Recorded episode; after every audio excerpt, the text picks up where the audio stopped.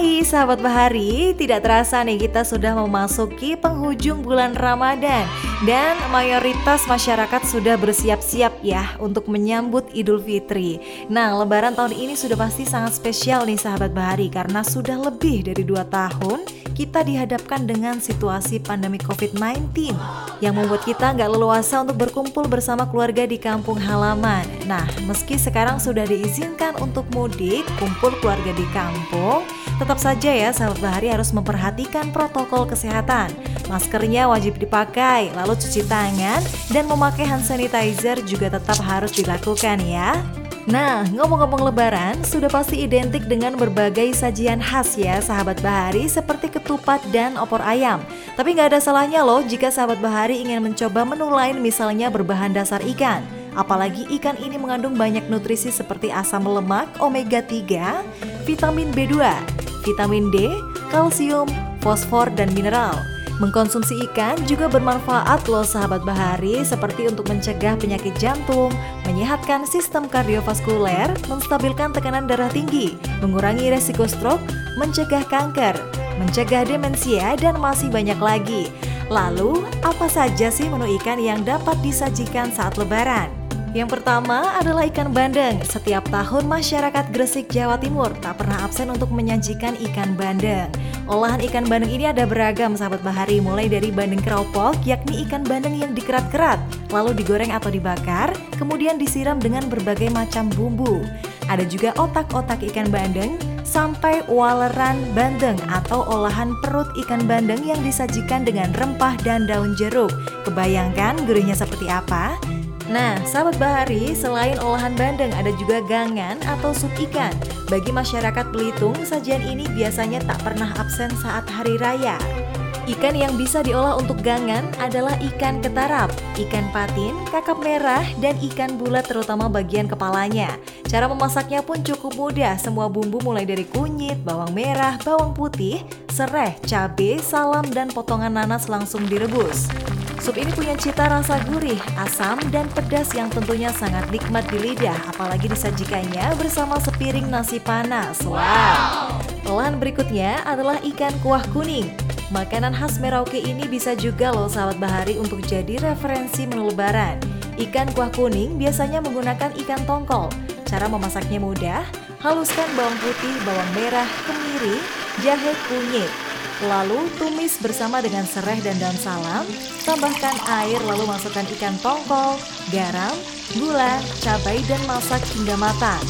Sebelum diangkat, tambahkan daun kemangi dan jeruk nipis, aduk rata, dan sajikan selagi masih panas. Nah, itu tadi tiga menu makanan dari ikan yang bisa disajikan saat hari raya. Namun, tak lengkap jika tidak ada camilannya nih sahabat bahari. Masih menggunakan bahan dasar ikan. Berikut beberapa referensi camilan yang bisa disajikan saat lebaran atau jadi bekal perjalanan mudik. Pertama, kita mau ajak sahabat bahari untuk membuat lumpia ikan. Lumpia terdiri dari lembaran tipis tepung gandum yang dijadikan sebagai pembungkus isian yang umumnya adalah rebung dan telur. Tapi kali ini sahabat bahari bisa loh menambahkan ikan misalnya tuna, tongkol, kembung bahkan sarden sebagai isiannya. Yang kedua adalah stik lele. Cemilan ini mudah loh dibuat apalagi dengan bahan yang sederhana.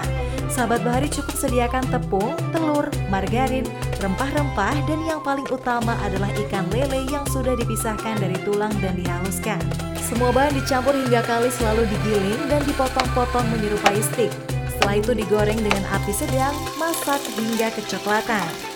Camilan ketiga adalah cimol ikan tenggiri. Yes, jika cimol yang dijajakan di luar sana hanya menggunakan tepung sagu, sekarang sahabat bahari bisa menambahkannya dengan ikan tenggiri.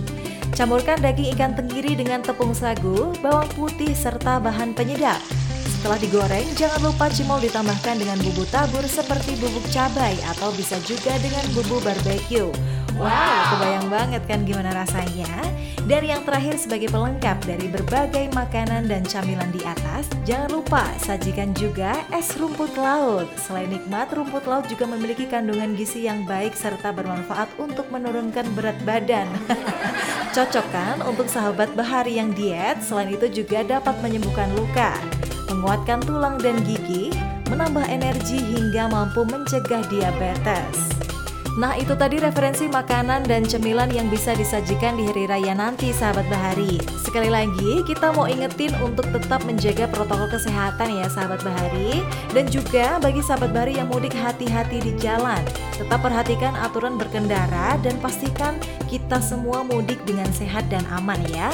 Kalau sudah sampai tempat tujuan, jangan lupa untuk mampir ke destinasi wisata sekitar. Bagi sahabat bahari yang berwisata ke kawasan pesisir nih, kita nggak akan henti-hentinya mengingatkan untuk jangan buang sampah ke laut.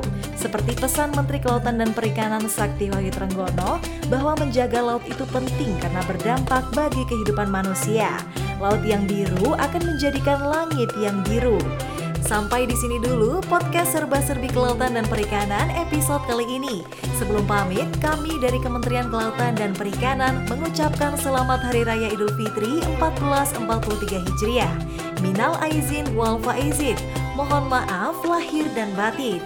Sampai jumpa di episode berikutnya.